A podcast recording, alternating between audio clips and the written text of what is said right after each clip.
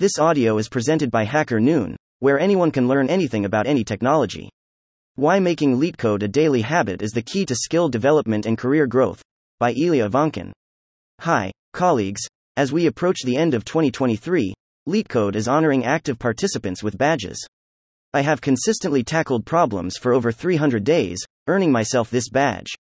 An important note to emphasize is that this article is not about boasting about my achievement, Rather, it focuses on cultivating a habit of daily practice, bait solving problems, or revisiting those we tend to forget.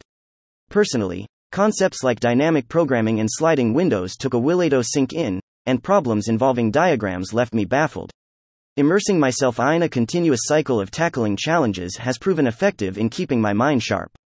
In this article, I want to share an excellent life hack on how to always stay afloat in the IT market and keep yourself in shape by spending just 10 to 30 minutes a day in the morning. To start, simply allocate 10 minutes or more before work.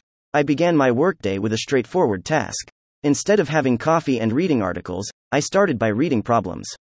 Later, I shifted this activity after stretching and before breakfast, a brief period to wake up, gather myself, and engage my brain. As a result, coffee became unnecessary. Relieved.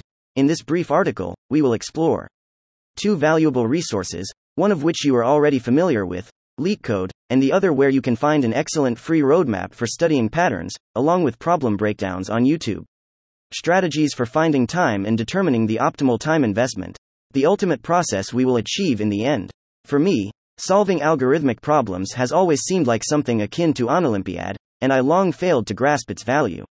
Many argue that it is necessary solely for passing interviews, and that knowledge of how to invert trees or traverse them in depth will never be useful in real life. Partially, this is true, but when we start looking not only at high level API libraries but delve into the logic, we begin to be amazed. Working with time, we can merge intervals. Dealing with dictionary search, we can work with prefixes. Working with a hash map, we can apply hashing algorithms. This is just the tip of the iceberg.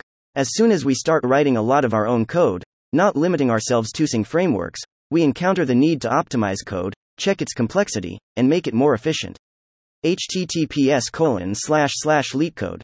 Com, problem set. Embeddable equals true LeetCode is an excellent way to start tackling easy problems to understand what complexity is and how much it affects the result. Starting with simple problems, we devise solutions, becoming more and more efficient, and ultimately, identifying patterns. It is precisely these patterns that allow us to determine how to solve a problem and what its complexity is. In most cases, we can solve it in several ways. What does this give us? In short, at work on your project, you will learn to instantly assess the efficiency of your code, especially if your project is constantly under heavy load. If your code transitions from cubic complexity to linear complexity, your servers and administrators will thank you. It also saves the company significant funds, especially when using services like Amazon. It may seem trivial, but such optimizations can save several thousand dollars. My way. So, where to start? You have LeetCode, and you have problems, but what to do next? 1. Start with easy problems. It is recommended to begin by solving several equals equals easy equals equals level problems. Don't rush into the difficult ones right away. Take a sheet of paper and a pen and start analyzing the problem verbally without writing code. 2. Work through the solution. After you have a general understanding of the problem and have considered edge cases, start writing code. 3. Turn it into a habit. Solve a couple of problems per week, but don't rush. Gradually, you will develop an understanding of patterns and approaches to solving problems. 4. Pay attention to patterns. At some point, you will notice that your solutions repeat. This is where the time for patterns begins. If possible, consider a premium course on algorithms and data structures on LeetCode. There, you will find analyses of problems, video tutorials, and detailed solutions. If you want to save money, turn to the resource NeetCode, where free problem breakdowns are available. Https colon slash slash neetcode. EO, embeddable equals true neetcode has effectively organized everything into a tree structure based on topics, as well as tasks that are commonly asked. Certainly, on LeetCode, the precision is much higher, as users can mark which problems were actually asked and frequently update the problem list. However, I highly recommend exploring this resource and channel, even if you have been solving problems for a long time. You can choose topics and tasks 5.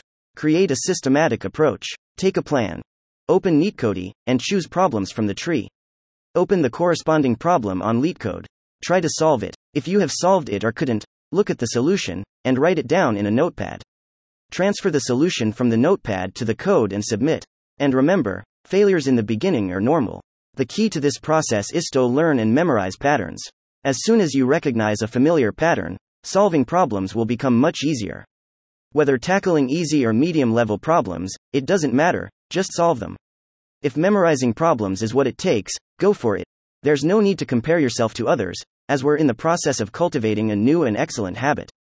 This habit will undoubtedly lead to significant improvement in the long run. Good luck with your learning.